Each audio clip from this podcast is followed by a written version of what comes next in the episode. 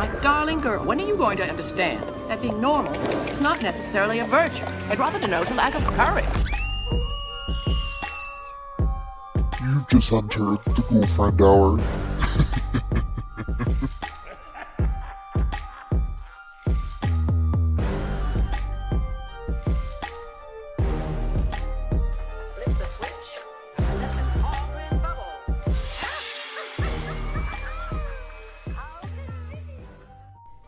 Hey everybody!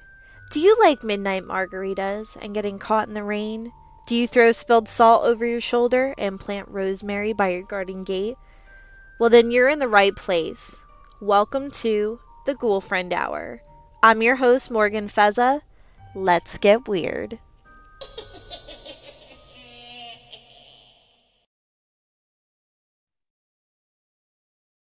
Hey, everybody, welcome to another episode of the Ghoul Friend Hour. I'm your host, Morgan Fezza.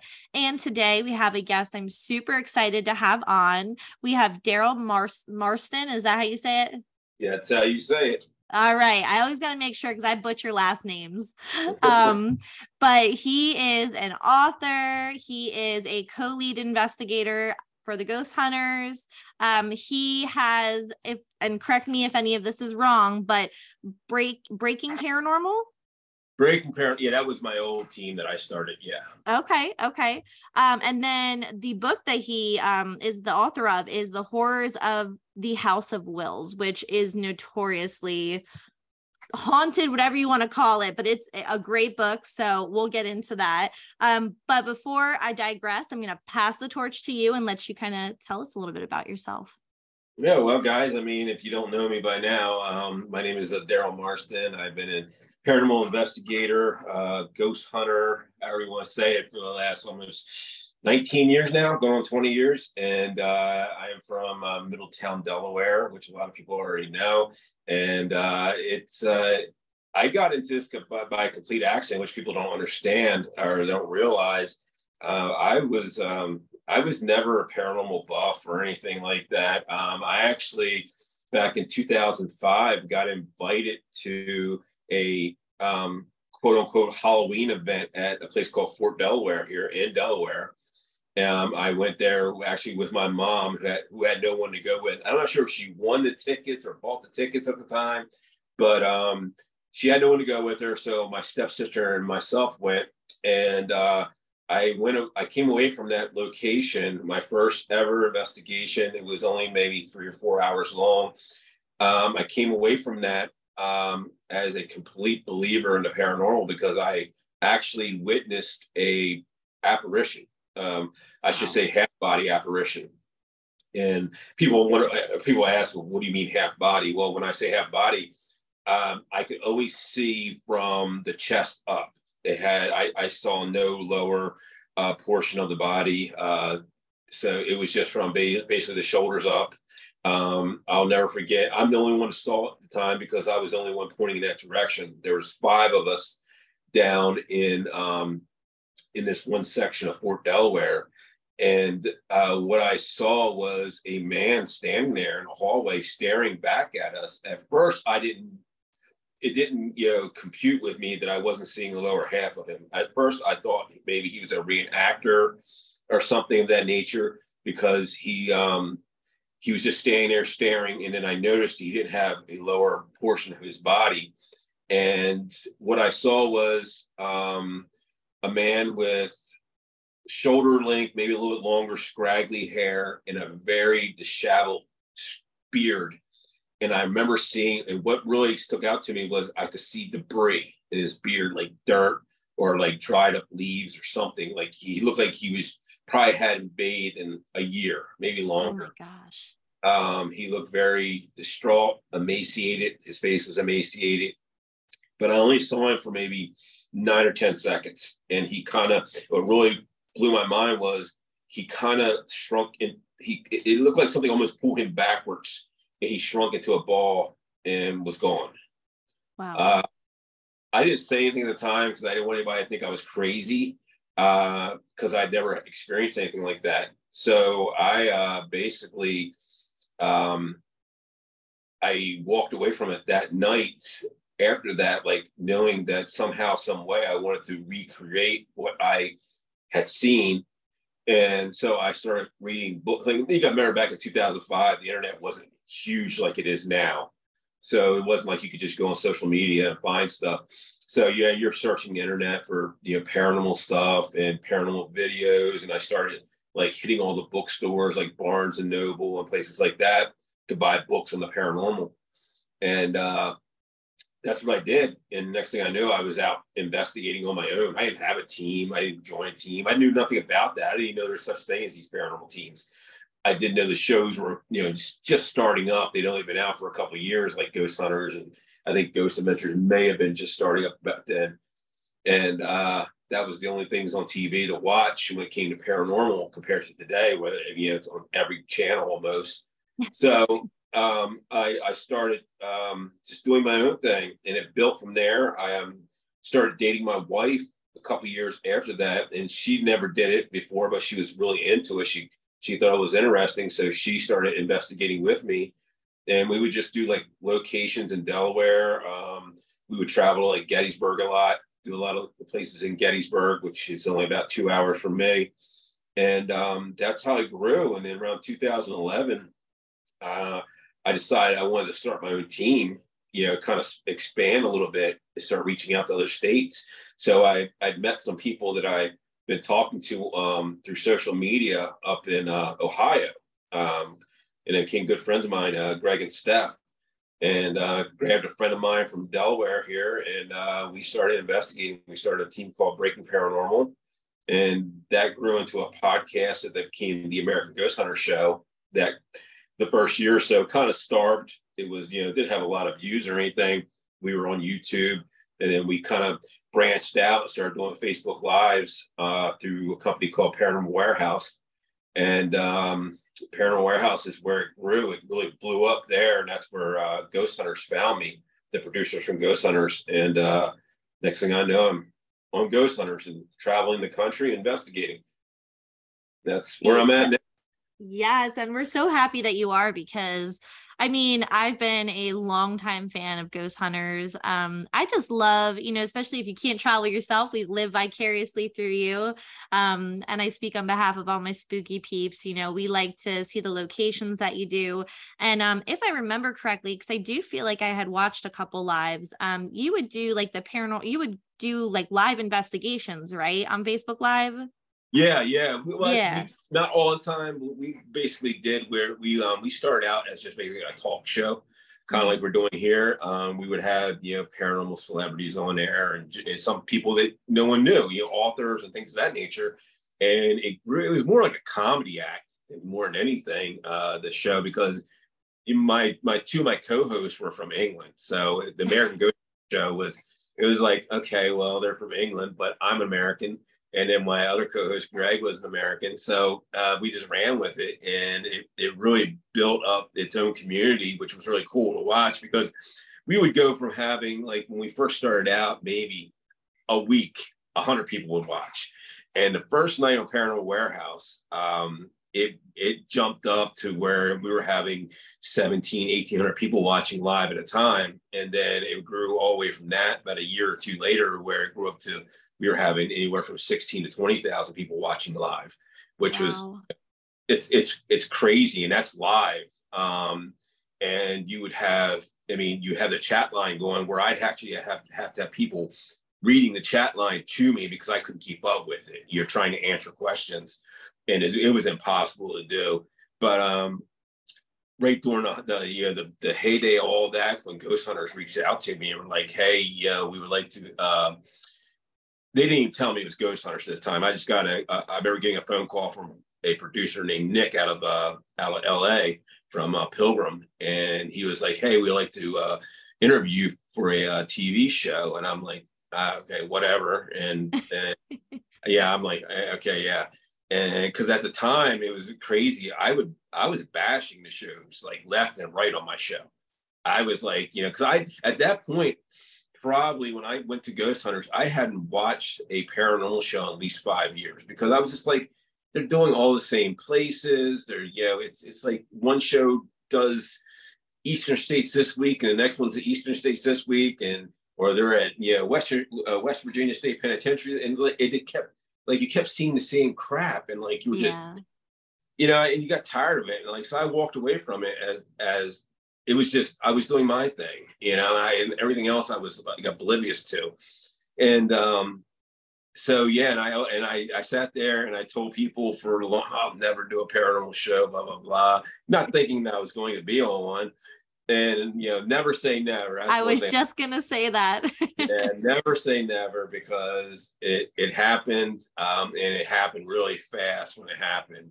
It was like I'm getting calls and doing you know Skype and Zoom interviews with you know these producers. Next thing I know, I'm being fly, flown out to LA to sign contracts. And next thing I know, a couple weeks later, I'm on the road filming for you know weeks at a time. So yeah, it it, it was very it happened very fast when it did. yeah. And so how um did you have did you have kids? Do you have kids? Yes, I have five. Yeah. Oh my goodness. You got a big old household there. Yes. Well, they're most of them are grown now. The youngest is 11. So yeah, Okay. he, yeah. Okay, so but how did you um I know this may not be like the typical question, but how did you balance, you know, such a drastic change overnight and like Um, well, I definitely had to sit down with my wife with it, you know, and, and make sure it was okay with her because she had a full time job at the, at the at the time. She worked for Bank of America, and uh, she wasn't happy with her job anyway. And being that I was going to be on the road, you know, and you know, I was basically, you know, not to you know throw this out there, but I was basically making what two or three people make, you know, Okay, from one yeah. household. So it, she didn't have to work it. You know, she could quit her job at that point, just be a stay-at-home mom. So that's um, that's where you know it was easier for her to stay home because he, you know, Yeah. Tristan, I'm not Tristan. Aaron at the time was when I went on Ghost Hunters. He was seven, seven or yeah, seven or eight. So he was, you know, he's very young. And uh, so it was nice for her to be able to stay home and get him on and off the bus and do all the schoolwork and stuff. And yeah, so it worked out fine. It was just a way, you know, it just it it. I think the hard part was just being away for so long because you really you think okay you're filming a TV show you don't think about this when you I, I, have, I hear all these people want you know saying I go to these events and stuff and I do these these appearances and people oh, I love to be on a show you like to be on a show until you're on a show because if you have a family you're literally away for sometimes three or four weeks at a time like you don't Yeah. see them you're flying you're literally you're flying out to one location week after week. Like you'll you'll be say in California this week, the next week you'll be in Maine, the week after that you're in Texas, the week after that you're in Alaska. And Yeah. it's like you're getting you're living out of a suitcase, you're jumping from one plane to the next, from one car to the next, driving it, flying it, whatever. So you're the people you're on the show with and the production company who's out there with you, they become your like second family. So you know, then you go back to your your your real family, you know, and you miss them dearly. You really do. It's it's hard. Yeah. So when you get home, you want to you don't want to leave. You know, you're Yeah. home. and so you're vegging for you know a week or two until you fly out again, and it Yeah. flies by. It's it's it's very quick. Yeah. That's why I had to ask that because I know like it, it's got to be because obviously you're very well known. Um, and I I know some people don't like the term famous, but you're very well known in the supernatural community. Um, Right. and I know that that you know with that it comes with a price, and so it's hard. You know, one the investigations from what I've heard just from talking to people are absolutely exhausting but then to be doing that kind of back to back to back and be hopping you know on flights and driving and Yeah. you know that i mean that has to take a toll so i'm always just curious you know i love that you're so down to earth you're so you just seem very well balanced which is nice because i feel like some people um you know when they they get to a certain level there is a sense of um Yeah. Yeah, big headedness i'm like trying to find the right word um No, no, and, you're right, you you're know right. so I It's- see it. Yeah. just Yeah. kind of being able to see, you know, how well balanced you are. It's just curiosity as to how you were able to balance that. And so, I mean, um, I'm sure that was a big decision for you guys to make.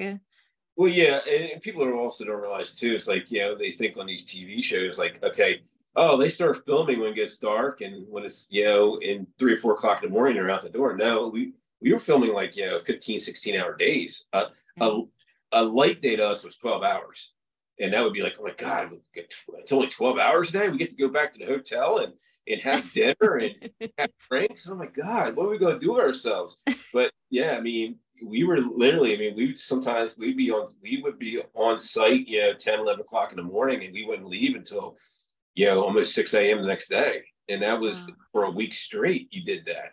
And then you have one day off and then the next day was travel day. So you be traveling to wherever like on sunday you be traveling to wherever you're going next. So yeah oh it, my gosh. Yeah i give you kudos because yeah. i'm lucky if i make it past like 9 p.m at night. Like i'm like i thought same here. Yeah i mean these days i'm just like oh my god i just want to pass out at 10 o'clock at night but yeah no it's it, it, it, it's crazy it's a crazy life it really is um you God bless the people who do it all the time. And I tell you, I, it's kudos it's to anybody who does it because it's I know the life. I've been there. I've done it. Um, I still do it to an extent these days with you know my travel with the events and appearances and stuff. And I tell you, it, it's it can be it can be rough. It really can. And since you kind of touched on events, um, I'm going to kind of like segue a little bit because I had just kind of started um, when I started this podcast, I started looking into like attending more um like paracons and things of that sort um yeah. because like I just have really um kind of just come out of like my spiritual box so set so to say um mm-hmm. and i really am eager to learn a lot about the supernatural and dive into different cultures and different religions and I guess kind of where I'm going is do you have a favorite, like a paranormal conference or just a conference in general that you think is super worth uh, attending that has like a lot of great um, vendors and speakers? Um, I mean, I've done so many, but uh, honestly, I, and, and I'm not gonna, I, I won't stand here and knock anybody, but uh, I, I like doing my pers- my private events, the ones like companies hire me out for because you have more one on one with the community, okay. um, and you can you you can showcase yourself. You go to some of these bigger events where you're just a number and you're just sitting at a table all day, and as people come and go, I don't know if you're going to really learn a lot. You might okay. get you, you honestly you might get this more discouraged by meeting some of the other people. Um, okay, okay, no, that's good. I like the transparency. yeah, uh, it, it, it, can be. Uh, at my level, though, it's just like you know, you're there. Company, you know, hires you to come out and do these things. You do your thing. You sign autographs, blah blah blah, and you're out the door.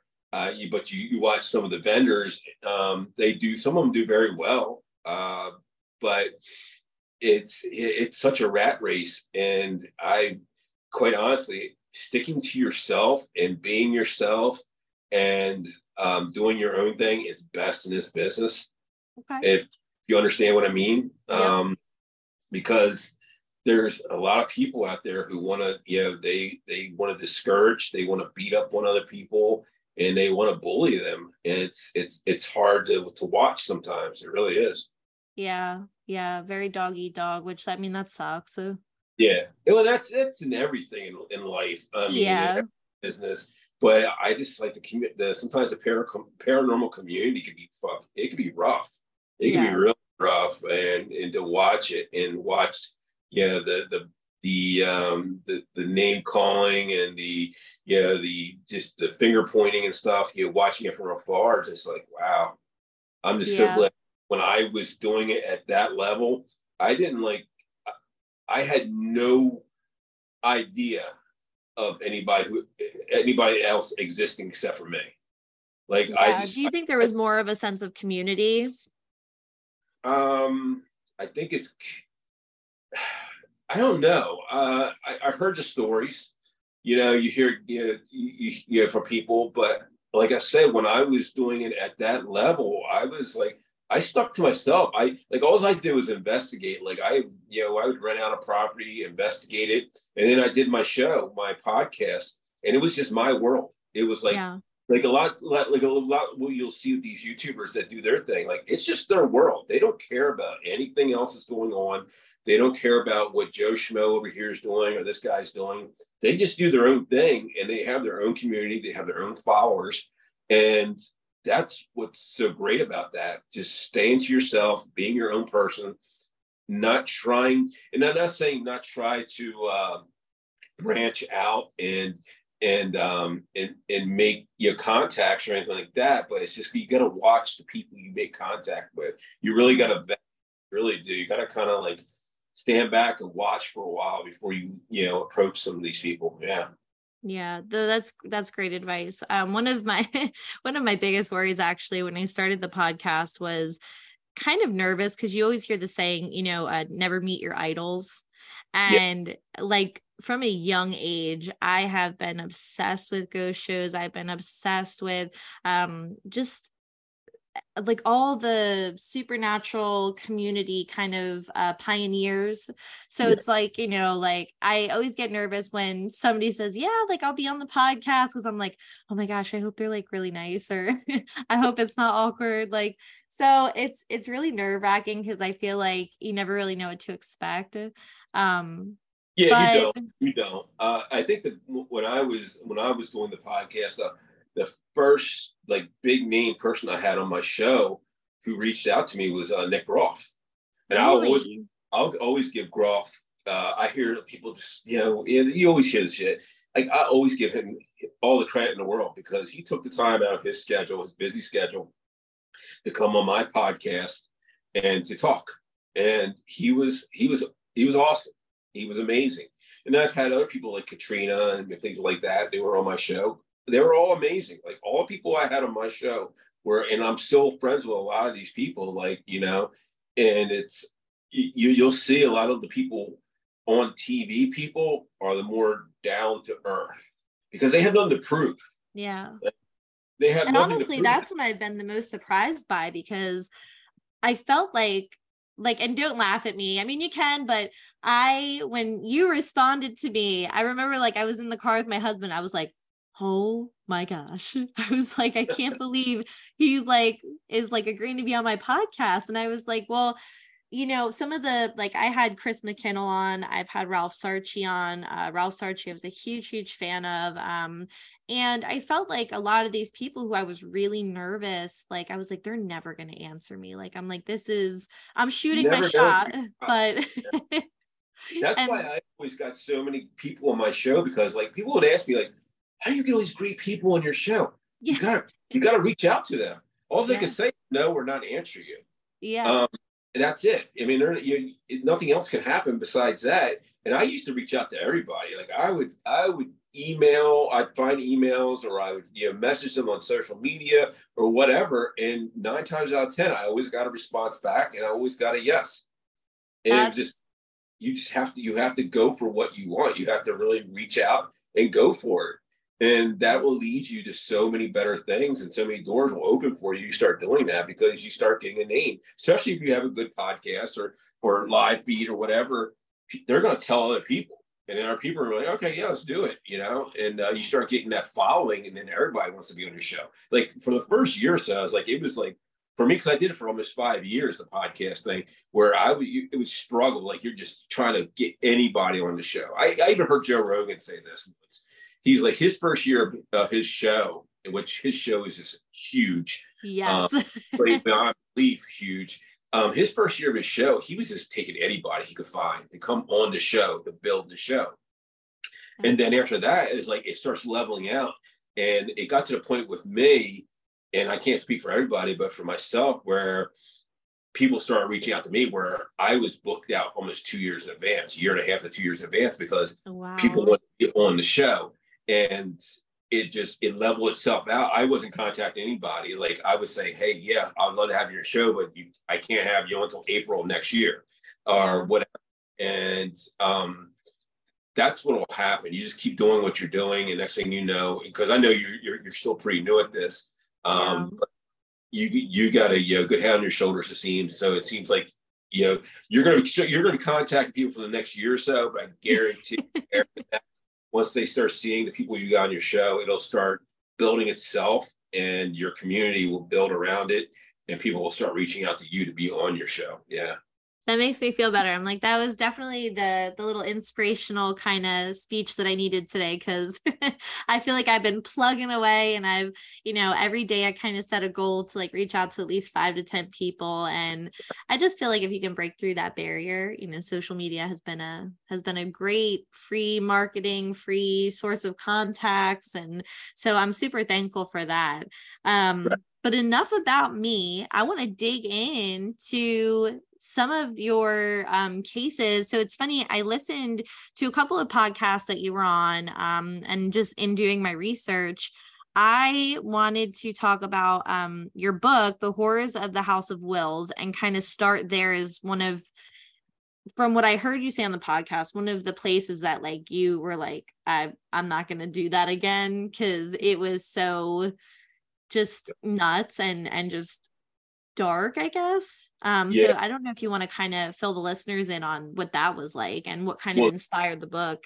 Definitely, yeah. Uh, because I mean, for me to sit down and write a book about it, it had to be pretty bad. Um, it, yeah, because I mean, I've been talking about this location for seven, eight years now on different radio shows and podcasts and things of that nature. And people like after the show hit me up, like, hey, you should write a book about this place. And like, I'm like, whatever, whatever, whatever. And then when COVID hit, um, around 2001, I, or 2021, excuse me, I sat down and I started, like, I had time, like, I'm gonna write this book. So I just, one night I started writing. And next thing I know, I'm three, four months into it and and I'm like I I'm done the book and like all right what do what do I do with it now? I've never you know know I never authored a book. I've never you know pitched a book. So I started pitching it around to um, different uh, publishers, and you know I ended up with uh, Llewellyn Worldwide, and uh, which I'm very happy about because they've been very open to me and they've been very helpful. Um, and they they grabbed the book up really quick and they started doing their part of it. And um, but this place um, House of Wills, what you understand, I went into that, you know, I was about eight or nine years into investigating. So I thought at that point, like, I've seen everything, I've done everything, blah, blah, blah, blah. And uh, I heard about the House of Wills. I was actually in Gettysburg investigating with a couple friends that were out of um, out of that part of Ohio. We're outside of uh, Cleveland, and um, they were uh, like, "Hey, you know, we investigated this location called the House of Wills in Cleveland, and it's a funeral. You know, it's a it's a former funeral home and all this other stuff. And they told they gave me the whole rundown of it. And I'm like, and they were the things they were telling me were like out of a movie. I'm like, there's no way, whatever. And they finally talked me into it. So about a month later, I said, okay, we're gonna go check this place out. So we went up and checked it out, and I tell you, um, it, it, it in you know in so many words, it kicked my ass. Uh, I've never investigated something like that. I wasn't prepared for it. I went in, um, I went in, you know, maybe carrying baggage, and I shouldn't had, and it, uh, it really, um, it really got to me, and it started messing with my head when I was there. And it wasn't just me; it was everybody, and whoever was actually uh, followed me home.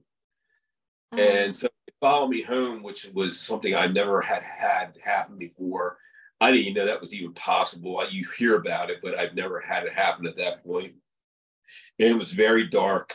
Um, and it took several months to get rid of it. Uh, it was very bad. It was something, you know, that played havoc on my life and my family's life, where I pretty much quit doing paranormal for a while. Uh, like I was like, I'll never do it again, which you know, I lied to myself on that because I I decided, you know, three or four months after I had gotten rid of it, like I want to get back into this and and fight it and um and and and not let it beat me because at that point it beat me. And um, so this place basically give you a little rundown of it. It was um, built by a 32nd degree Mason back in the 1800s.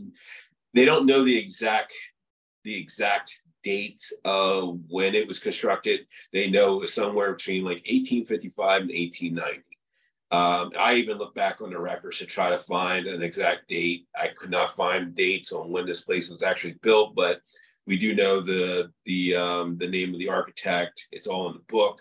Um, he was a 32nd degree Mason who was an architect in the Cleveland area at that time and he had built many, many structures there that some of them are still standing. I think uh, there's 27 buildings that are still standing that he had actually built.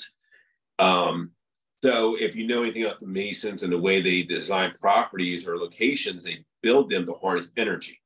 And that's how this building was, you know, basically constructed. So once it was, you know, you know, done, it was a German social club for many years back turn of the century. Uh, there's rumors of it being a speakeasy, which I could not find anything on it, but also that probably wouldn't be on record if it was a speakeasy, uh, because if it was never, you know, rated or you know found, they would never have it on record anyway. Uh, it was a hospital at one point, and then around 1945, it became uh, a funeral home. Um, it became basically over several years, became Cleveland's largest African American funeral parlor, funeral home, and and basically morgue. Um, and that's where it stayed all the way up into the early 2000s, where when it got shut down. It got shut down for uh, malpractice and some other stuff. Uh, the original owner, Mr. Wills, died in 1971. That's where it gets the name, the House of Wills. His last name was Wills. It got shut down in 1970, or he died, he passed away in 1971. He left it to his family, his kids, and over the next 30 or so years, they kind of ran it into the ground, and uh, it was not the place it was when he ran it. So you have that. It sat for almost 10 years until a gentleman named Eric Freeman bought it around 2011, 2012. He, for people who don't know, and this is all public knowledge, I'm not saying anything that he's, you know, the public's not aware of, and he's he's open to it. I've had I've had to have meetings with him about it, you know, because I had to get his permission to write the book. He is the um, one of the head priests of the New Satanic Church of Satan um, and he has done rituals in the building. And I think that's why the building is so dark. Um, that's my opinion. That's um, that's only theory, but I'm not the only person that had these things happen to them that I wrote the book about. Um, I've I've had quite a few conversations with different people who investigate the location, and they've all had the same experiences where something had followed them home, something had you know tried to possess people on the team at the time it happened, and there's always been you know some kind of violence or some kind of issue that happened where people will refuse to go back to this location. I know film crews won't go to this this location, so it's very dark, it's unsettling, and um, that's why I wrote the book about it. I mean, rightfully so. Um, just looking at the pictures, the um, I think it's called the auditorium. It's that notorious picture of kind of like the dome ceiling. Just yeah. looking at it, I just feel like it just radiates like yeah. an energy to it, like just through pictures. That's what I explain to people. Like when you walk into this property, it feels like you just walk through into water. Like it's thick. It, it, you you feel like you're walking into a whole different realm that it, it doesn't even feel like it does it feels the way i explain the property i don't feel like the property is haunted. I feel like the property is the haunting. The building is a living organism. That's how i explain it. That's how actually eric freeman explains it the owner of the building. It feels like it's a living organism that breathes it it it it, it, it sucks the energy out of people and it uses that energy to harness it for itself to try to control um, and it's it's just such a dark feeling. It's like it's it's I, you feel like you're in a dream state or a nightmare state the whole time you're there where like you literally have to leave the building you know about once an hour just to ground yourself outside because you feel like there's this presence on you like and it's like okay the only way, here's another way I can explain it to people is if you ever go to someone's house or you walk into a room where there's just been an argument or a fight, but it's not going on as you get there, but you can still feel that energy in the room. the tension with a knife, kind of per se. Yes, it's the whole building is like that. The mm. whole building, and it's not, and it's not in the best neighborhood. East Cleveland. Anybody knows East Cleveland? I'm not telling anything that anybody doesn't know it's very, it's a very bad section of town. Um, there's a lot of drive-bys and drugs and stuff of that that goes on there right outside the doors of that property. Um, so you have all that. So you know, I, I explain to people out outside the building is just as bad as inside the building when you go there. it's the only place I've ever been to where I actually I heard rumors of this before I got there, but I didn't believe it. People be walking down the street. These are people who live in the community in the neighborhood. They'll be walking down the sidewalk and they'll cross over. I sat there and watched it. They'll cross the sidewalk, go to the other side of the street to pass the building. They won't walk directly in front of it. That's the whole community. I sat yeah. there one day for about 20 minutes, people just walking down the street, getting maybe, you know, a couple hundred yards of the place, crossing the street just to walk the other side of the sidewalk to go past it. It's it's crazy. It's it's well known in that part of Cleveland. And there's some parts in the book that I write about where there's certain people, uh, community leaders that tried to actually burn the building down several years ago with where they didn't, you know, they weren't able to do it because it's still standing, but um, they actually broke into the building while Eric was in the building and they tried to burn it down with him in it. Oh my um, gosh. Yeah, so that's all in the book. There's it's it's it's why it's labeled paranormal horror because it's it's a true story. Um, and there's it, there's a there's not it's just not it's not just you know your your average haunting where you know things are getting getting moved and stuff of that nature. You're seeing things.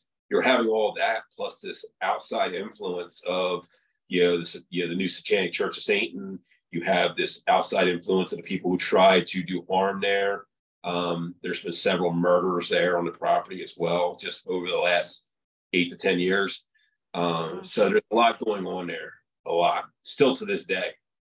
That's insane. I mean, I I know like I don't know if you guys have really I'm sure you have your theories about what's kind of like I know you said the building is like living, but do you think that maybe that there's also demonic forces, maybe trapped spirits? Do you think there could possibly be a portal? Or do you think it just truly is that this building um is just what it is and I, I, I hate going around demonic and stuff like that because I mean I do believe in demons. I don't believe they're as prevalent as some of the TV shows make them out to be. Mm-hmm. Uh, I feel this place is a, a, an energy that it's it's not human. Mm-hmm. I don't think ever was human. I think it's a lot of this energy has been you know manifested by the, the rituals and things that have been going on in the building. Mm-hmm. Um, it, along with the spirits that are, were there before that, you know, in the community, people who, you know, died there. Um, like I said, it, you know, it was so many different layers. It's, you know, like an onion with these different layers of it was German social club. It was a, ho- a hospital. It was a speakeasy. It was, you know, Masonic temple. It was all these different things. Um, and then you have, you know, the, the, the, um, Cleveland's largest uh, African American funeral home for 50 some years. Yeah. So it's there's so many layers, and you have the outside influences of the community, how it's you know it's it it's in it's a it's not the best community. It's it really is. It's very you know there's a lot of gang related activity. There's shootings. There's drive bys. We you know kind of like the perfect feeding spot. It like, is. It's the yeah. perfect storm. It is you have all and that's and this is one of the reasons this was the reason for the gentleman the um the community activist i should say who gathered his his followers or his troops to come in and try to burn the property down because he blamed and not just him i'm sure other people blamed all the problems of of East Cleveland on the House of Wills. They blamed it on that property. All the murders, all the drug addictions, all the drive-bys, was because of the House of Wills. Um, so it was this epicenter or this this beaking of evil that was, you know, kind of um, overlooking the community, the neighborhood, and was drawing. It was making all this dark energy. Now, don't be wrong. I know there's dark energy in that building. I've seen it. I've been there. I've seen what it's done to other people, including myself. Um, as far as making East Cleveland what it is, I I can't you know account for that but yeah. I can tell you there is something bad there. Um, it's something where, you know, I I don't want to go back if I ever did. I did go back one time since then, about a year after that, but I didn't investigate. I was just in Cleveland at the time. I was passing through Cleveland. and uh, got invited to come back. And literally took me about a half hour before I walk in the building. Like I sat in the vehicle, like, do I want to do this? And I and I only went as far as the front foyer, and I didn't go any further than that. Um, as there was, you know, it was during the day and there was people there, so um, that was it. That was the extent of my return. So yeah, it was. It's it's it's a crazy place. Um, it really is. That just sounds terrifying. That It you know, it's Yeah. ugh, I I can't imagine. Um, and like I just feel like uh it's funny because I had I just had a Bishop James Long on here, and one of the things that he said, um, and it's so simple, but he was like, you know, if you go looking kind of for evil, like don't be surprised if you find it. And I feel like a lot of people don't understand the dangers of places like this you know you have a lot of um and it's not to say that this is a bad thing because obviously i think it's great that the supernatural community is coming to light and it's becoming more popular and people are more believing than they were i would say but you have a lot of um dabbling and amateurs and people who will march right into a place like that and think that they can conquer the world and then you know kind of get their ass handed to them and then it's like or even worse, you know, they could end up in a really bad spot, you know, maybe even death. And so, like, that kind of stuff is terrifying, especially. I mean, I honestly did not really know about this place until I started kind of diving into you a little bit more.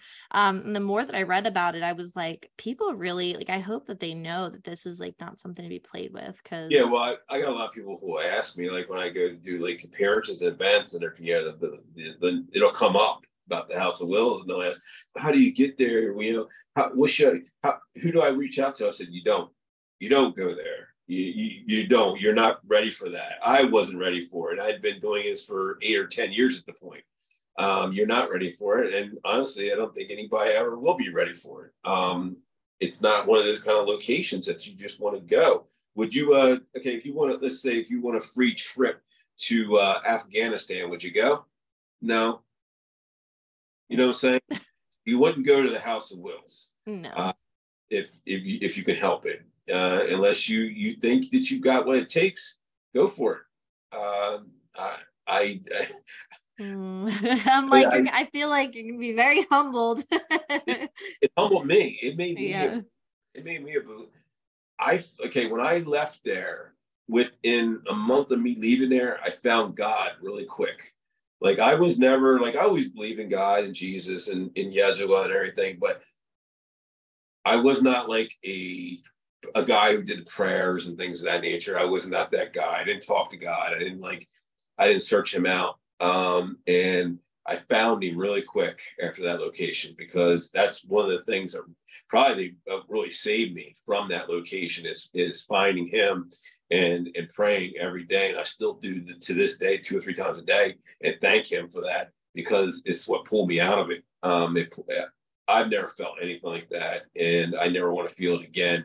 Even I mean, I, I've actually been thinking about going back because I'll be in Cleveland on October 13th for a book signing. I was thinking about doing something there, but the more I think about it, I'm like, do I want to do something? Do I want During like, October too. yeah, yeah. I like, and I know there's people who'll come. I know there are people who want to come, and like, but is is it worth it? Is it worth me going back there? And even the publishing company is like, they want me to go back and like possibly do a sequel at some point and and and write about it. And I'm like, I just, I just don't know. I don't know if I'm ready for it. I don't know if I I want that. Um, but we'll see. We'll, we'll Yeah. see. do you do you mind me asking what was one of the first things that happened that kind of notified you like red flags? I think I brought something home with me. Um, well, it's all in the book, but I'll give you a little tidbit. Uh, what really set me off that something wasn't right was the first day. Well, besides what happened to me there, which is in the book, it's crazy. Um, but like all these darker type hauntings, or you want to call them demonic, whatever, you don't know something's happening until it's too late Yeah. it's like you don't know. Like you, you'll go to like people think it's it's just going to jump out at you and, and tell you I'm a demon, but it doesn't do that. If you if it's a true demonic haunting, it's it, by the time you find out nine nine times out of ten, it's too late. It's already because they're they're very like these the demonic type stuff is very it's patient. It it has it does have it doesn't know time like we do. Yeah. Um, so it could take its time and it could take years, months, weeks, whatever. Um, what really set me off is the day I like all the way back from the location, besides of you know the stuff that happened there, it felt like the ride back with me and my my friend Keith, who went with me, he's in the book, um, that something was in the back seat with us. And it wasn't just me that's feeling, I could tell he was feeling it too. And it felt like a child. It was weird, but not like a it was like I just kept picturing a, a, a, a child. That's all I could say. But when I got home, like I was so like beat and tired. I I actually took a nap on a couch the first day back. And I think what really uh, kind of like set off that something was going on was um, trying to tell, think what I should tell you, not to give away too much. Um, the flies. Okay. I was in my garage um, and it was the same. It was the, the second day I was back. I was in my garage and just felt off. I really felt off. And I'm never being in my garage, and I've never had a problem with bugs or anything. And I was getting ready. I wanted to go out, and for some reason, it was just I was hell bent on cleaning my gutters. Whatever. I, I don't know why. And I'm like, like I got to clean my gutters. And I'm like, okay. So I'm in my garage, and I hear this buzzing sound. And I'm thinking I have a refrigerator in my garage. I'm at this point, I'm thinking it's the refrigerator. Something's wrong with the refrigerator. So I'm like, where the hell is this noise coming from? This buzzing noise. And I have two windows in my garage that overlook the front yard. And I happen to look over and there's there's curtains on. At the time there was curtains on, now there's shades. I look over, I'm like, it sounds like it's coming. And I open the windows up and this is something out of the Amityville horror. There is literally about two to three hundred black flies in my window on the oh inside. my gosh. On the inside, and I I've heard this before, you know, about the flies and stuff, and these demonic type hauntings or these you know darker type hauntings. I'm like, there's no way I'm seeing this right now. This is not happening. This this this is something out of a movie. There's no way. So I'm like, I open the garage door up and I get the bugs, you know, this I find some raid and some bug spray. I spray all these damn things.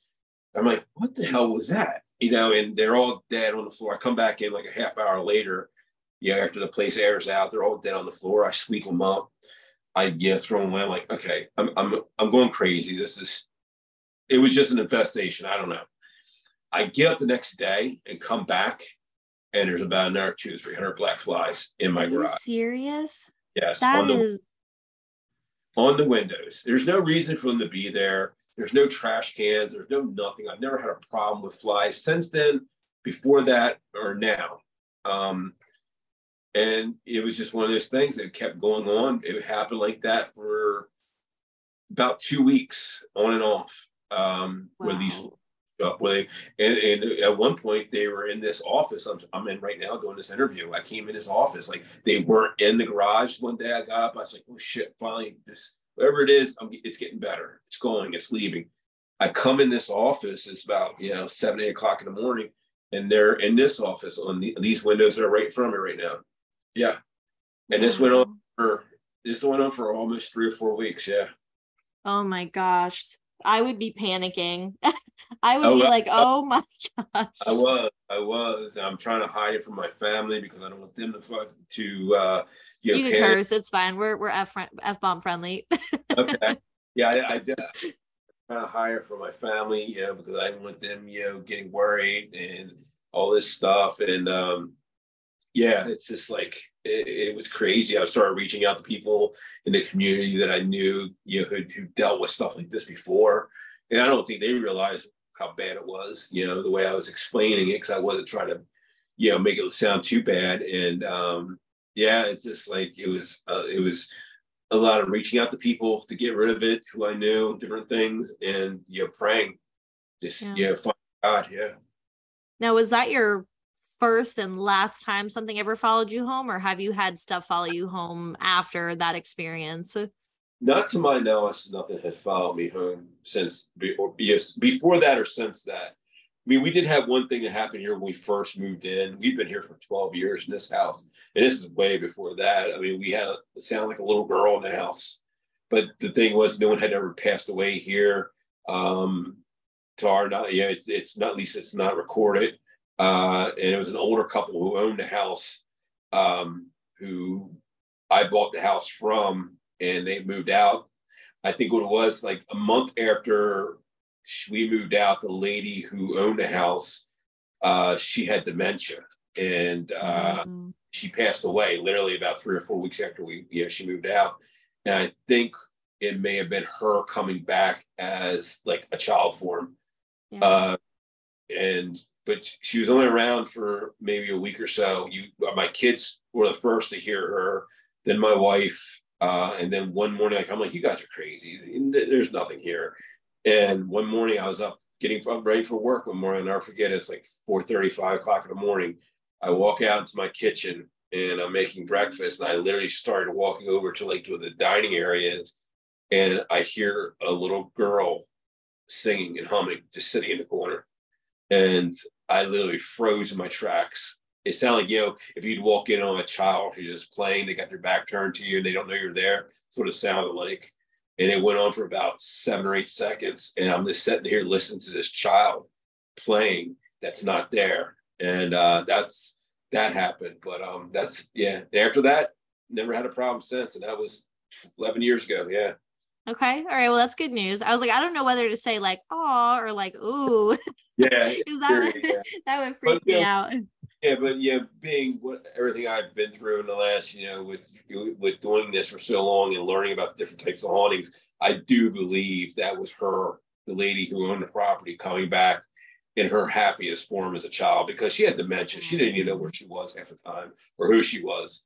So I think mm. she, I, you know, went back to that, you know, kind of, you know, digressed back to a child, and that's where she, you know, came, as she came back to, yeah. But that's sweet though. At least there was like no malice intent. You know what I'm saying? It just kind of oh. seems like she just kind of hung out and said her goodbyes and then kind of took off. So I mean that's yeah, I'll say all. I'll say aw to that one because that's yeah, that's her and her husband though. Her and her husband built the house back in the uh, late 70s. And they it was their it was their baby, you know. They did a lot here, you know, and uh, I think it was just her way of coming back to check out the place. Oh, I love that. I, I do. I really love that. I think that's it's always nice when you have good spirits. Yeah, yeah, she was a good person. Good. Um, so kind of the next thing that I wanted to to dive into was I had wrote down a couple of locations uh, that you had been to that like really interested me. Um, the Anderson Hotel. That mm-hmm. was a wild case. Um, I yeah. was like just shocked. Um, just some of the things about like the um some of the mattress like everything just being left in place including like some of the soiled um yeah sheets and so i don't know very if you want to talk sad. about that a little very sad anderson uh, anderson hotel is one of those places that uh we got on a, a whim um it was at anderson hotels in kentucky for people who don't know and it's actually not open to the public anymore so you really can't go there i've had a lot of people ask me how do you get there i'm like you can't unfortunately they shut it down um, it was only open for maybe two, three years at most. Uh, but I went there the first year it was open. And Anderson Hotel, you can't even really call it a hotel. It's more like a flop house. Uh, very seedy place that was uh, closed down in either 1988 or 1989. Um, basically, the the the, the um, local community, local um, township shut it down because it was such it, it had such a bad name there was a, basically a flop house. People came there to do drugs and things of that nature. Um, there were several suicides and drug overdoses, and uh, apparently some murders in the in the in the building. And like I said, it says it's a hotel. It was only it's only two stories tall. I mean, it's not a huge location, but yeah, I went there completely once again. Like uh, this place ain't nothing what they're saying it is, and I don't think anybody really at that point, besides for um, Nick Groff had been there, and we went there not long after he was there, um, and we heard some of the things that happened to him while he was there, and uh, we're like, oh, okay, whatever. And so we went, and I mean, long story short, the place you walk in there, and what happened was back in the, the late 80s, when they shut this place down, they left everything in it. They left the couches, the beds. There was still stuff still sitting on the main desk when you walk in the front door. And they boarded it all up. They boarded the whole hotel up, the windows, the doors, everything. You couldn't even get in. So it was a sitting time capsule for what 30 years almost. And um, they opened it back up, I think it was in 2014 or 2015. Um, some people bought the building and were trying to restore it, and they built the, the first level, they turned into a uh, bakery um, you know, type place where you can buy food. And then the top floor was still the hotel, what was left of it, and everything was still in there, everything. So you go in there, and there's these, this one room, there's still this mattress there that had the outline of the girl. She was either 18 or 19 years old, who apparently she either committed suicide or was murdered. I don't think they really know, but she cut her wrist Oh and oh bled gosh. out on the bed, and there's still this outline of her body on the bed from the blood stains that had sat there for a day or so. It's still in the building. It was still there, and it's just like that's very surreal to see. Like they didn't even throw it out. Like you know, they didn't like they didn't even flip it over. You know, to hide it. It was still there. and like there was you know bathtub you know and so what happened was like the owners brought in uh, some experts with luminol and things of that nature to test it all to make sure it was really blood, and it was. It was all real blood in the bathtubs. There was like it looked like this one bathtub like someone was murdered in it, murdered in it, and like dismembered. There was so much blood in it. Oh my but, um, this is the place where, and people say like, "What's the craziest thing that ever happened to you?" Well, I can say House of Wills definitely is probably the most craziest, but this is the one I still scratch my head on we were doing like the place was pretty it was active but i, I wouldn't say it was crazy. I mean, it wasn't like over the top until about two or three about, about two one or two o'clock in the morning. So there's this one side of the hotel like you could tell like something's not right there especially these these couple rooms. So we go over there so let's go to this side of the hotel we really haven't done much there that like we were kind of avoiding it to be honest with you. It was very ominous so we go over there and we're like, we're going to wrap it up around three or four and get out of here. So let's go over there. So we're over there and we're doing, um, they're, they're running a, um, an EchoVox. I don't know if you're familiar with that. Uh, it's basically like a phone app. Um, okay. Like, Similar to like a spirit box. Because I know sometimes yeah, they have spirit box, like a necro. What is well, it? Well, yeah, it's, Nec- it's a spirit box that's, you know, you can download the app EchoVox, which has been, it's like the original um, it's it's it was very good at the time. I don't know about them now. I've never haven't used one in years, but um, they were using the EchoVox and they had the speaker set up, so it was it was pretty loud. And we were asking these weird questions, and like every, there's four of us in the room, and it's like everyone's getting kind of weirded out. And like, in the the guy who's behind me, Keith, he had his uh, camcorder, and he's like, "Man," he said, "I just feel weird." I said, "What's up?" And he said, and he he jumps. He's like, dude, something just felt like something bit me. Like, what are you talking about? So he turns around and down on his calf, and between his calf and his thigh, there's bite marks. Look like human bite marks. Um, well, okay, crazy, whatever, whatever. Yeah, that's crazy. And he's like, dude, I gotta get out of this room. I said, we'll definitely get out of the room. And I said, let's start wrapping this up because the two girls were with us, were part of the team, were acting really weird. And they started bickering. So I was like, you guys gotta get out of here. Let's go. Let's pack it up and go because this is crazy. And then all of a sudden, this EchoVox, which it can't do. It, it is, there's no way possible this thing could do this. It's not. It's not even. It's not set up for that. It started reciting the Lord's Prayer backwards. What? And but we didn't pick up on it at first. Like it would. It, there would be a number in it. Like it'd be 10 and it would be it would say the it would start saying the Lord's Prayer, like, is that the Lord's Prayer? But is it saying backwards? And then it would be a nine, and it kept doing this for about four or five minutes where it got down to like uh, you know six. You hear the number six, and then you hear the number five and a four. And it's just me and the one girl in the room, and she's in her like a, uh, in the corner in a rock chair. I said, "Hey, you, you got to get up. Let's go." And she kept she was acting really weird, and we did two, and then she kept looking over my left shoulder into this doorway that led into another room that was in the room. And she's like, she just kept looking over there. I said, What are you looking at? And I kept looking. It's pitch black in this place. I have a flashlight down in front of me. And next thing I know, I hear boom, boom, boom, something running toward me from my left hand side. I stand up out of the chair I'm sitting in. And next thing I know, I looked in front of me and there's like a flash of energy that basically threw me across probably six or seven feet across the room. The chair I was sitting in kind of followed with me and I landed on it and basically smashed the chair. It was it was flattened underneath of me. It was an old like kitchen chair. I mean, it wasn't that great anyway, but I actually, I mean, I laid the chair out and I was on top of it. So whatever this burnt, and I can't explain it. It wasn't like I felt wasn't like I felt hands on me or anything like that. Like it kind was of like a potato gun motion, like a big blast of air type Yeah, was like- thing. blast of energy, and I saw a flash of light almost. And next thing I know, I'm looking up, you know, at the ceiling, and I'm reaching for my flashlight because it's dark in there. You can't see anything. I'm reaching, and I can hear the guy Keith, who I was with, running down the hallway because he heard me hit the floor. And he comes running in the room as I grab the flashlight. And he's like, "What? You know, what the hell was that? What was that noise?" And I'm like, he sees me laying on the ground. I get up. He said, "What happened?" I explained to him. So that was yeah. That's and then after that we left. We just we grabbed everything, got out to the cars, and we just left. We didn't even say goodbye or anything. It was just like we're going, we're done. Um, Yeah. but that was that was the one where I had hands laid on me. Yeah. Oh my gosh. I feel like I got the chilies just when you were talking about the Lord's Prayer and how that started happening.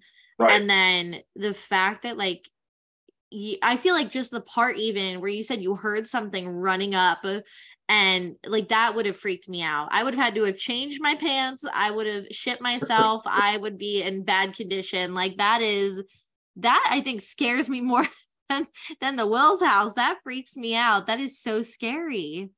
How do you Yeah. so how do you come back from something like that? Like I always watch these shows and I'm like, Well, I actually went back um like two months later because I wanted to recreate what happened. Like there's no I was like, there's no way this happened. And there's more to it that happened.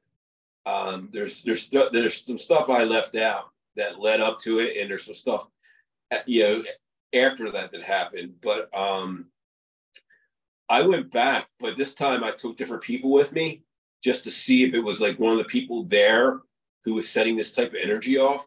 And quite honestly, we didn't have like almost anything happen the second time we went. We went all the way back. I, I was like, I have to go back to this place and figure out what the hell is going on. And now we did do some history on the building, and we found out the caretaker or the guy who was running the hotel for the owners at the time, he was into black magic. He was doing black Oh. magic.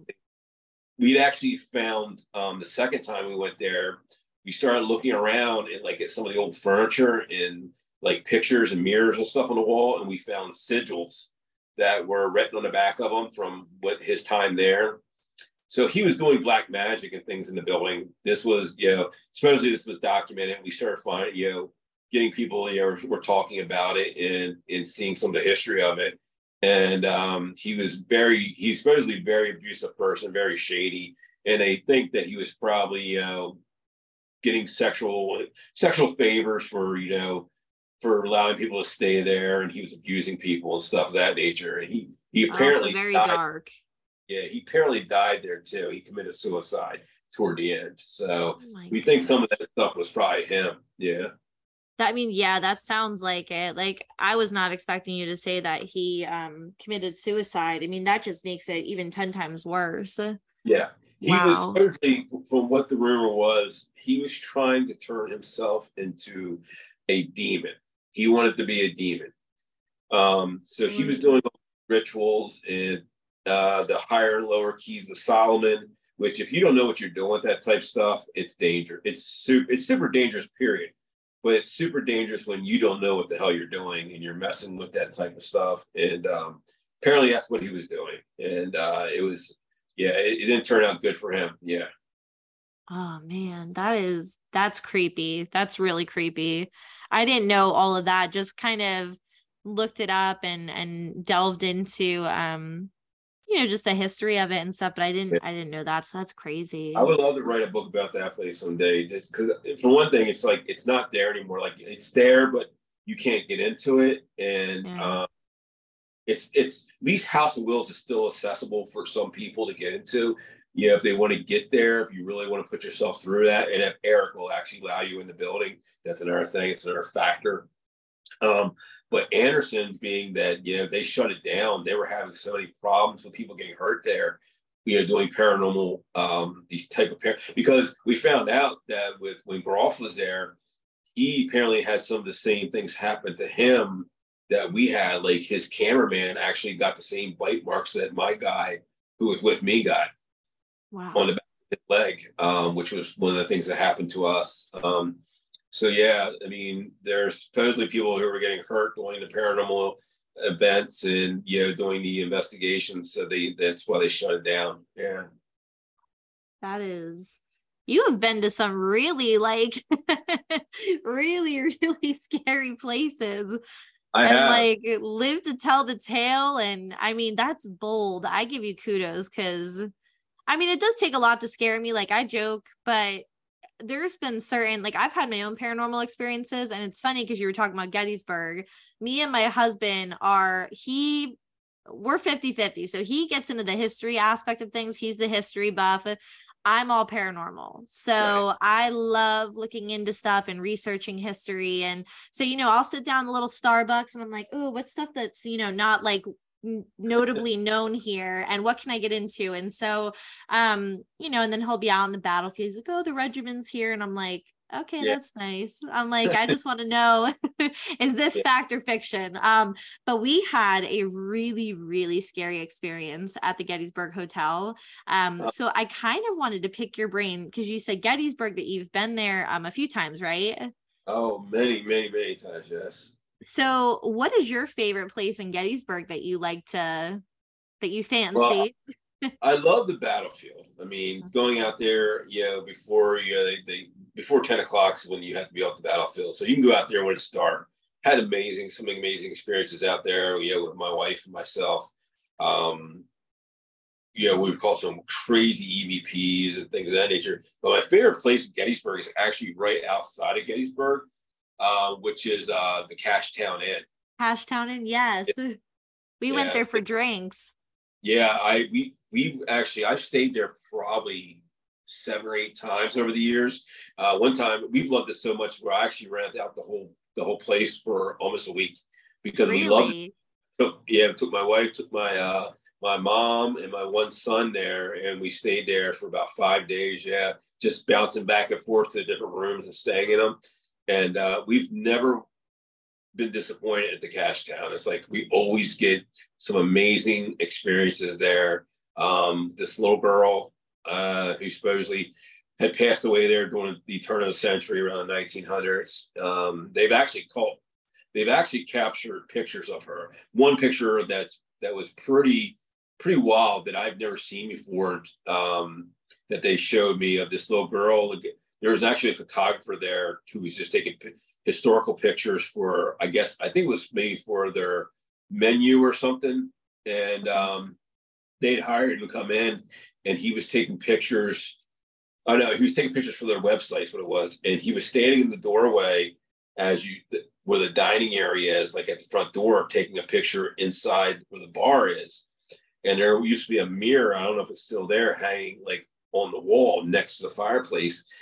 And as he's taking this picture and he gets it developed, he sends it to him like, hey, who's this little girl? Because she wasn't there when I was taking the picture. And there's this little girl standing behind him in the doorway in period dress, holding a cat, plain as day. It's it, it was it you it's not like you could see through her or anything. It looked like she looked solid, just standing there. And it was so weird. And um, there had been rumors of this little girl who haunted the location. Um, this is the middle of the day, people in the, you know, in and out of the building, but there's this little girl in period dress, maybe I say eight years old, seven years old, uh, in the picture. And we've had all kinds of experiences there with phantom footsteps, EVPs, things getting moved. I sat there and watched the the last time I was there about five or six years ago, we had sat a a ball, a dog ball, one of these big heavy rubber dog balls on a uh, windowsill, trying to get it to move all night. Wouldn't move. Next morning we get up, we're getting dressed to go down eat breakfast about 8 30, 9 o'clock in the morning. And we're just getting dressed. We're not doing anything, not paying attention to anything. We just woke up, my wife and myself, and this ball shot across the room right in front of us, right between both of us. So we had all, we've had all kinds of stuff happen there. It's an amazing location. I and I love that you're like I love um because I talked to uh John Bullard and his wife and I love power couples in like the paranormal world. Like I think it's so cool. I'm like if my husband wasn't su- hmm, I call him I call don't tell him I said this. I call him a baby back bitch all the time because I'm like I always tease him. I'm like come on because ever since we had our little um our Gettysburg hotel experience. We literally left in the middle of the night and drove two hours to my mother-in-law's because oh, it was it was it was scary. And I was like, nope, I don't like this feeling. Like it feels like something very dark. And I'm like, I just want to leave. And I'm pretty sure I left clothing there. Like I didn't, I just swooped whatever I could up and I we were out and they were looking at us like we had five heads. I was like, we'd like to check out. They're like, uh you can't check out until like i was like that's fine just take my key and i'll call tomorrow like right. Um but i like i love seeing like couples in like paranormal investigations like i just think it's neat to have something that you guys can do together and i keep trying to talk my husband into it and he's like morgan he's like i'm not doing any of that spirit box stuff i'm not going go- like paranormal investigating with you and i'm like i just like want to learn and I want to see these places and I want to know um not the darker ones but just like yeah. you know yeah. I've had experiences my whole life I've always been very sensitive so to have like to go to some of these places and see what I pick up and just kind of you know respectfully learn you know the skill set that you guys have and what you kind of do like it's just really neat and to have your wife a part of that like it's it's like having your best friend you know doing something that you love with you all the time so that's really yeah, neat it's definitely fun to get to do stuff yeah together because we really, we usually don't you know it's yeah. even when i'm traveling you know doing events and and you know and these uh, appearances and stuff very seldom does she get to come like the she did get to go with me back in december um to a place up in philadelphia i did close but yeah, before that, it'd been like two years before that, and okay. hasn't been anything since. So uh, we're going back to Gettysburg, uh, October. Don't quote me on this year. 27th or 28th of this year, I have an event there. Um, so I told her make sure she's, you know, she schedules herself off to, to, to, to be able to come to the event. So Oh, that's fun. So is it like is it a private event or is it something that you can get no, tickets no, for? All mine, all mine are, are ones people these companies sell tickets for. Yeah. Yeah. Okay, cool. The, you might have to send me the link for that so that I can um feature it yeah, with the the podcast. Because I mean, Matt will literally he will if I even mention the G word, he's like, all right, let's pack the car. Let's let's just hit the road. So like, you know, he could get his fill of uh history and then maybe I can come and and kind of see yeah. you speak. That would be awesome. Yeah, actually, it's a it's coming a Halloween event. They're doing um uh, like a 70s 80s costume party type thing. So oh, it's cool. cool. Yeah, be really cool. Okay, cool, cool. So um I like to ask this question to a lot of the people that I have on my podcast because I like to just see like different answers and perspectives. Um assuming because um you've been to a lot of locations. I'm assuming that you've been to a lot of the notable locations, such as like Amityville or like Pennhurst Asylum, Eastern State, um, Villisca Axe Murder House, things like that. Have what has probably been your favorite, more um, like famous haunting case? Famous location. Um, yeah. Well known, Waverly Hills that I've heard crazy things about the body chute in that place. Yeah, Waverly Hills is my probably as when it comes to famous locations that yeah people would recognize on TV and it have been done. Um, definitely Waverly. It, it, I mean, I've done Pennhurst, I've done Eastern States, um, I've done Moundsville and Mansfield and all those places, but Waverly was like it was just that place. It really was. It was amazing. Um, has some great experiences uh, down in the chute, like you were just talking about, um, all over, all over that building. It didn't middle, it didn't matter if it was night or the middle of the day. We were having some crazy experiences when we were shooting there. Yeah. Wow. I've heard it's massive. I've heard it's like it, when you walk up to it, it is just like towering. we were there for a week filming, and I don't, I still don't think I went into every spot in that building. Wow.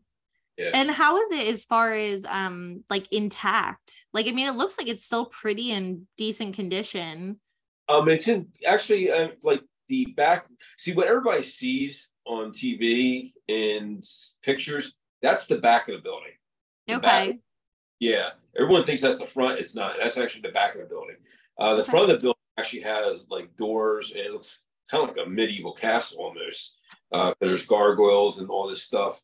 Um, they've done a lot to the building, and like there's also like a part of the building you do not see. It's so big. Like you just see that that back part. Well, there's actually a whole nother run that goes down the side of the building. Like it's three or four stories high as well, and you don't Okay. see and that part's all like enclosed. It's got windows and doors. Um, they actually have it set up for a haunted house all the time. Like they run these uh, Halloween type things there. Um, so you have all like the the props and stuff in that part of the building uh, down in the basement in the in the front corridor. But I didn't uh, even know that they did that. yeah, I thought it was just kind of like a like a lot of investigations take place there. I didn't know that they kind of do that. Yeah, yeah, we were actually we were there. We were filming there, and they were just getting ready this that year uh, to start. We actually just left the weekend. They started their their Halloween event, but um, yeah, it's all set up. It's got caskets and all kinds of crazy stuff there. But um, yeah, it's uh, it's it's it's clean. It's well put together. Now the the part that you see, guy, you the guys you you know the stuff you see the pictures of, that's all open. Like there's no windows, there's no doors or anything. Like you, it's just open. So if it's winter, it's cold up there. Like it's all open. Like there's no windows, nothing. It's just open rooms. Um, and that's where all like the big, the really amazing, cool activity happens up there, up on those four levels. It's it's insane. Like it's just you're you're seeing things like did I just see that? Did I just see a man walk in front of me dressed like from the 1930s. Did I just see that?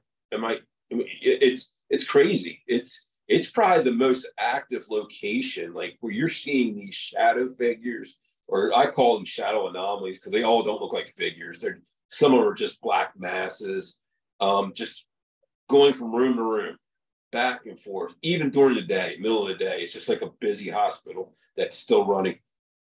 That's that's really cool. Kind of like Yeah. frozen in time. It- so I mean- you go ahead. Sorry. I mean, it was so big it during its day, it had its own zip code. Wow.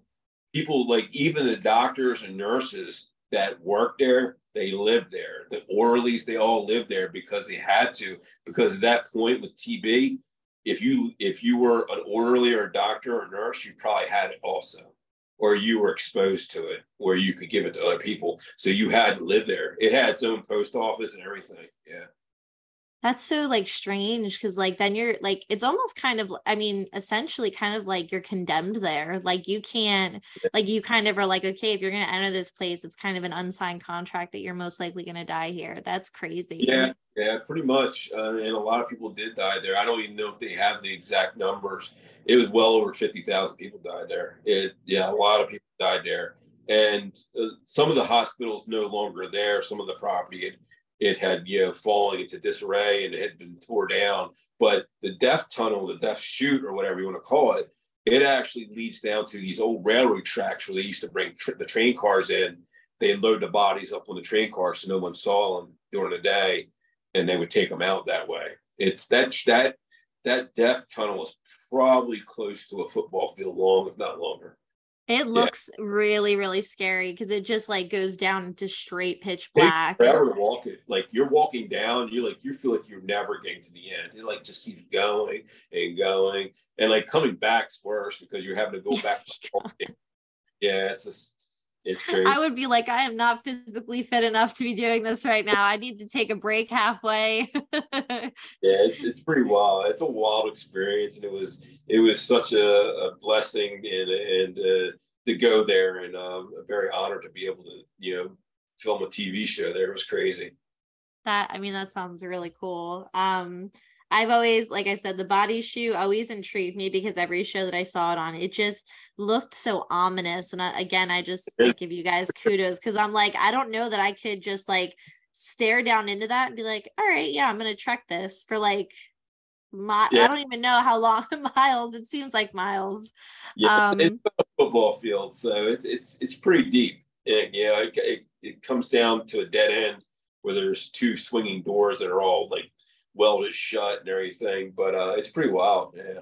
Did you like feel anything like the energy? I'm sure the energy in there is I like is it Well, buzzing heavy? well, we heard like some of the craziest stuff when we were down there. I was down there with uh, Kristen, uh, Kristen Luman, and we were filming a scene down there.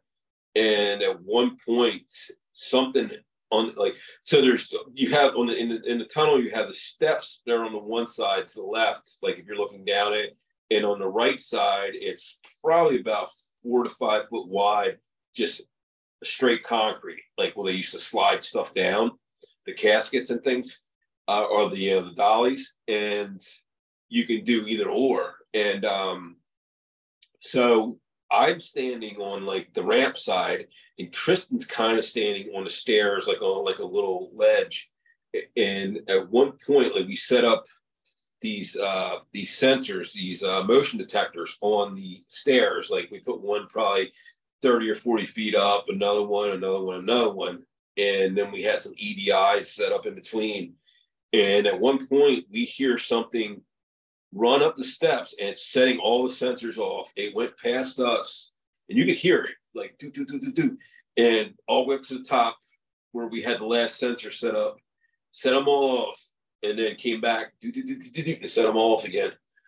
What that that would be like I I don't know if I'd be scared or if I would be like enamored, like just standing there like, wow, okay. Like that Yeah, no, I was, was I was definitely enamored. I was I mean, I've been some crap that didn't bother me. That was awesome. I like seeing that, you know, like uh, because I asked, you know, one of them, I can't remember if it was her or, myself. We asked for something, you know, hey, if you're here, go up and. We got these set up. It did it for us. It was like on on command. Like, okay, that's boom, boom, boom. intelligent. Yeah, it's like it let us know, hey, I'm here. I'm you know do my song and dance for you. It's great. Yeah, it was pretty wild. Yeah.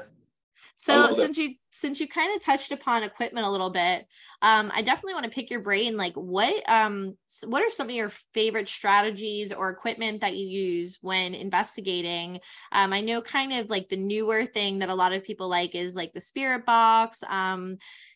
I forget the name of it, but it's where they kind of like take out your senses. It's like blindfold. They put the um, earphones on you and kind of ask questions, and then you answer. Well, I forget. I forget what that's called. Yeah, But it- uh, the, um, well, they there's a couple different names for it. There's the Delco experiment, and there's uh, uh, I forget what the other one they call it. Um, off the top of my head, I can't remember. Um, but the Delco is basically the same thing. They put you put the noise canceling headphones on, these goggles on so you can't see, and then there's a spirit box or you know echo box, whatever, talking to you that you can hear, and you're answering it out loud, or you're or you're not, you know, something like that to that nature. Um, but when it comes to equipment, I'm like I try to stay more to the scientific side of things. Uh, I like using you know a good you know camcorder. I use a body cam a lot um, Okay. for video. A good audio recorder like a Zoom I use for uh, to pick up EVPs and things of that nature.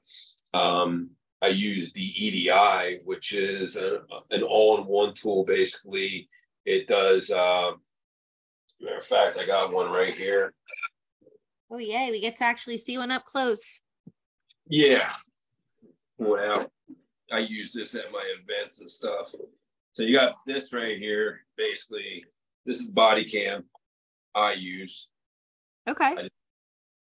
Same thing, you know, your first responders and police, everything use.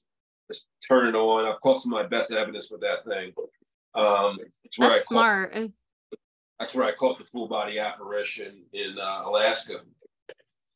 Wow. uh, EDI, which is this. It's basically an all-in-one tool.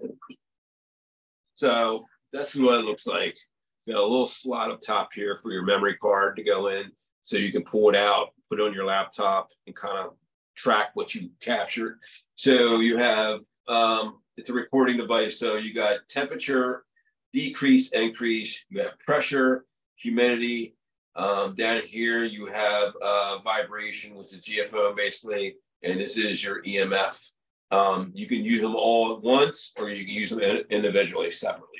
Uh, so you know when this thing's going off, it's really well shielded. So walkie-talkies, cell phone, like text and stuff of that nature, do not set this off like it will like a REM pod or something of that nature. This thing is like foolproof, and it's it's very awesome to have because when you're getting like pressure hits or the EMF for no reason, quite possibly you're in contact with something.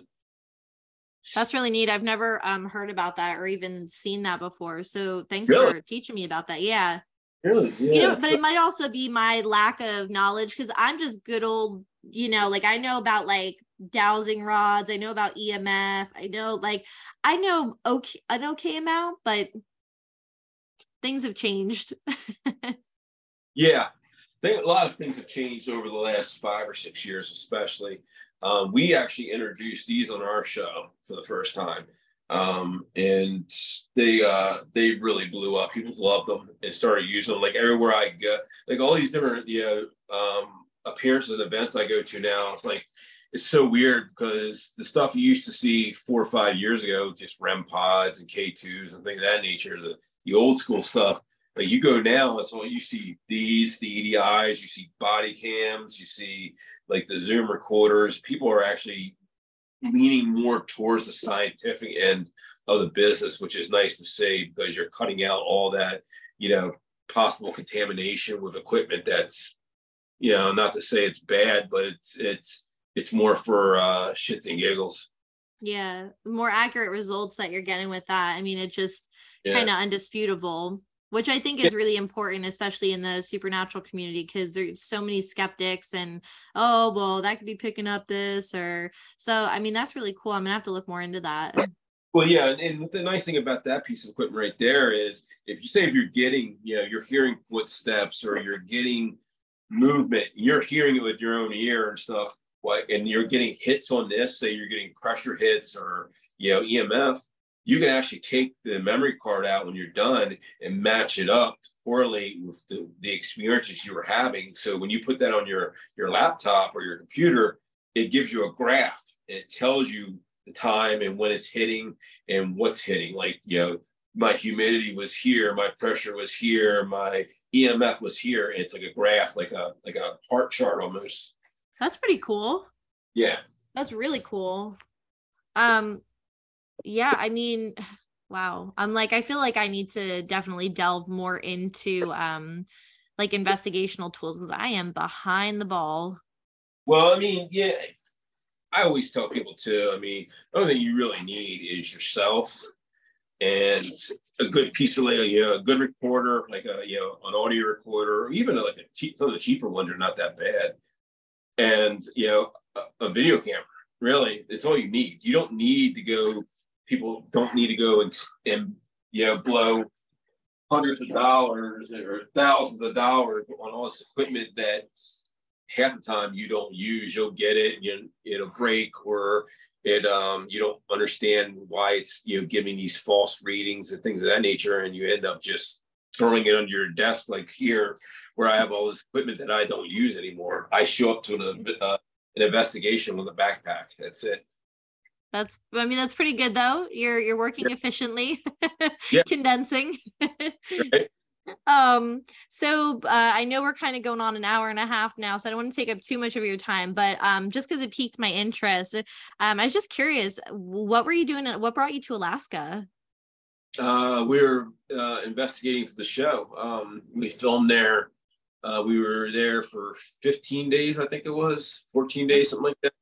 And um, we got called there by a client, uh, a young lady who was trying to purchase a hotel in Haines, Alaska, or was thinking about purchasing a hotel and was having, she worked there. Um, presently, she worked there at the time. And um, she was having, they were not just her, but people who were working at this hotel were having all kinds of paranormal experiences and seeing things and hearing things. And um, we were lucky enough um, to capture it on film.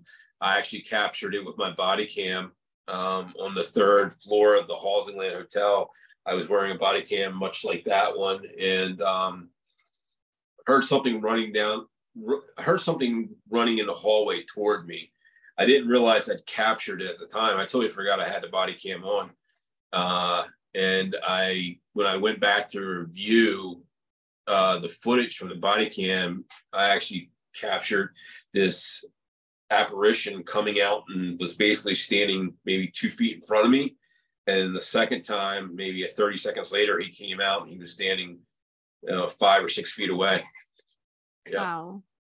Okay. Because I'm like, Alaska is a very different, I mean, I guess just because when I think of a lot of the hauntings and stuff that take place or supernatural activity, I've never really I mean, obviously Alaska is no different than anywhere else, but I just you don't hear much about Alaska or like any kind of um like major notable locations, or at least I haven't. So it's I thought that was the world. I mean, we went there. Um they had they don't like this the the the town we went to is called Haines, Alaska. So basically, you fly into Juneau, Alaska, which is the capital of Alaska, and then you have to take a boat ride for about three and a half hours to this place called Haines, which was part of the uh, Klondike Rush back in the 1800s.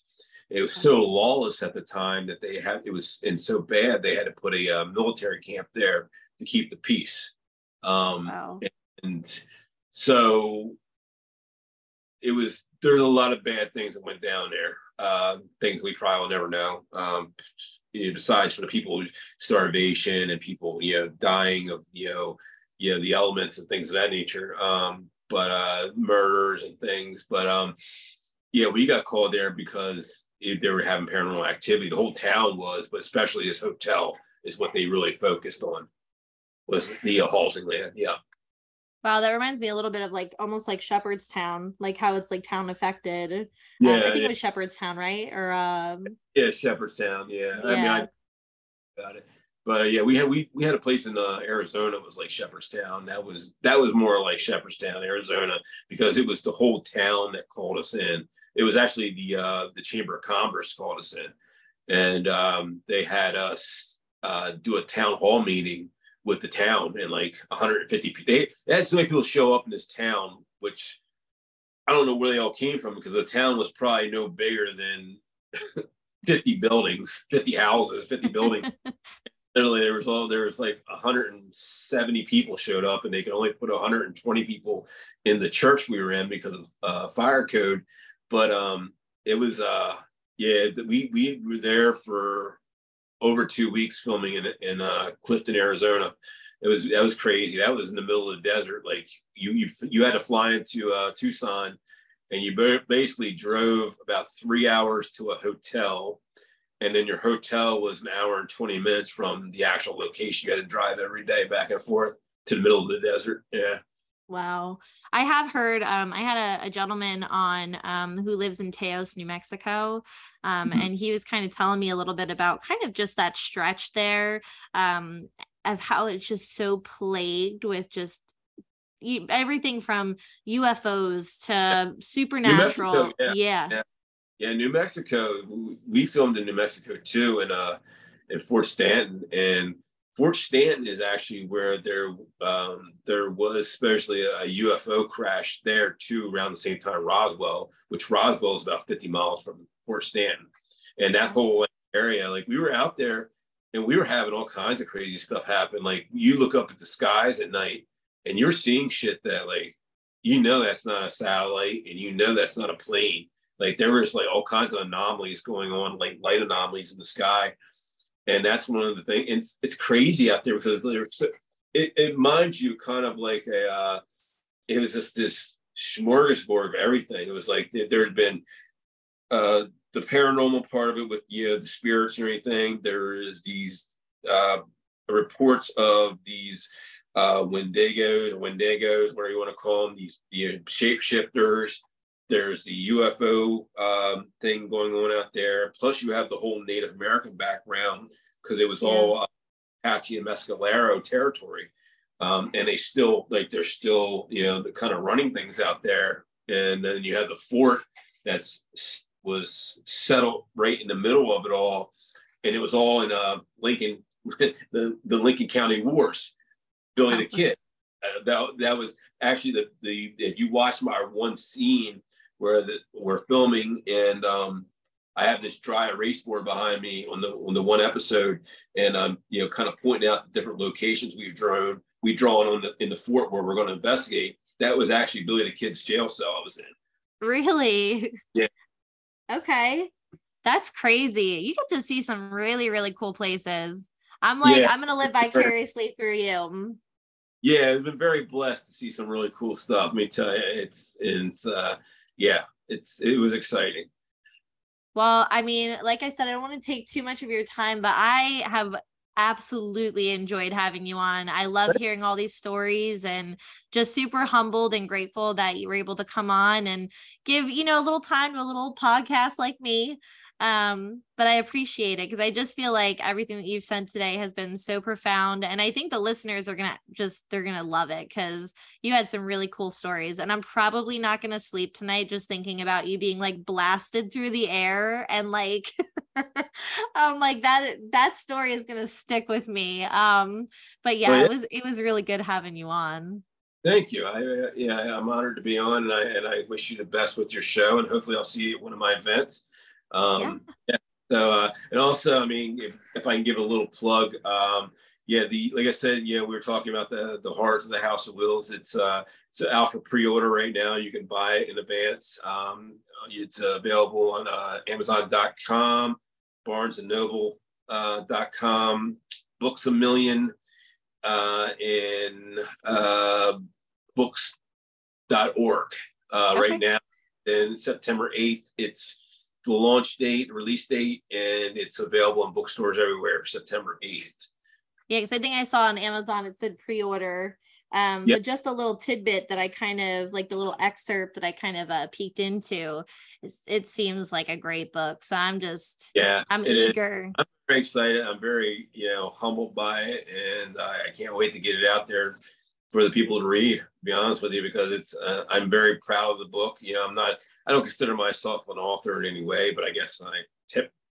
Apparently, I am now. Um, I don't know. Maybe this will be the my maybe this will be the first of many. I don't know yet. We'll see.